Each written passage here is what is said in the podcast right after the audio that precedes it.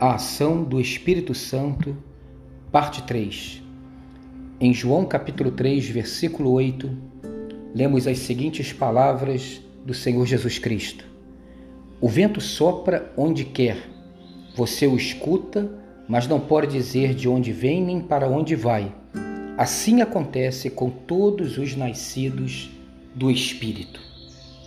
São palavras de Jesus para Nicodemos que dão uma dimensão exata da ação do Espírito Santo nas nossas vidas e no mundo.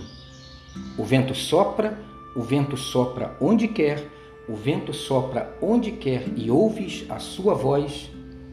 E agora, em quarto lugar, o vento sopra onde quer, ouves a sua voz, mas não sabes de onde vem. A origem do Espírito Santo é inescrutável.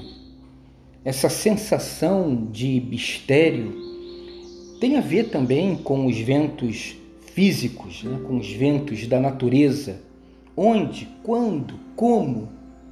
Imagine o soprar do Espírito Santo. Não há como detectar onde, nem quando, nem como começa, nem por onde passará a ação do Espírito Santo. É possível determinar a origem, quando e onde o Espírito começou a agir na sua vida, numa comunidade da fé, na história? Não tente entender a partir do imediato, do lógico, do racional, porque é das estrelas, é do céu, é sobrenatural é cheio de glória e poder, é de Deus. Em quinto lugar, o vento sopra onde quer, ouves a sua voz, mas não sabes de onde vem e nem para onde vai. O destino da ação do Espírito Santo é incalculável, não há como dimensionar todas as consequências sobre a nossa vida, sobre a nossa comunidade, sobre a nossa cidade, sobre o mundo, quando o Espírito age. Há de se ter, sim, sensibilidade para nos deixarmos conduzir pelo seu sopro, pela sua direção, pela sua soberania.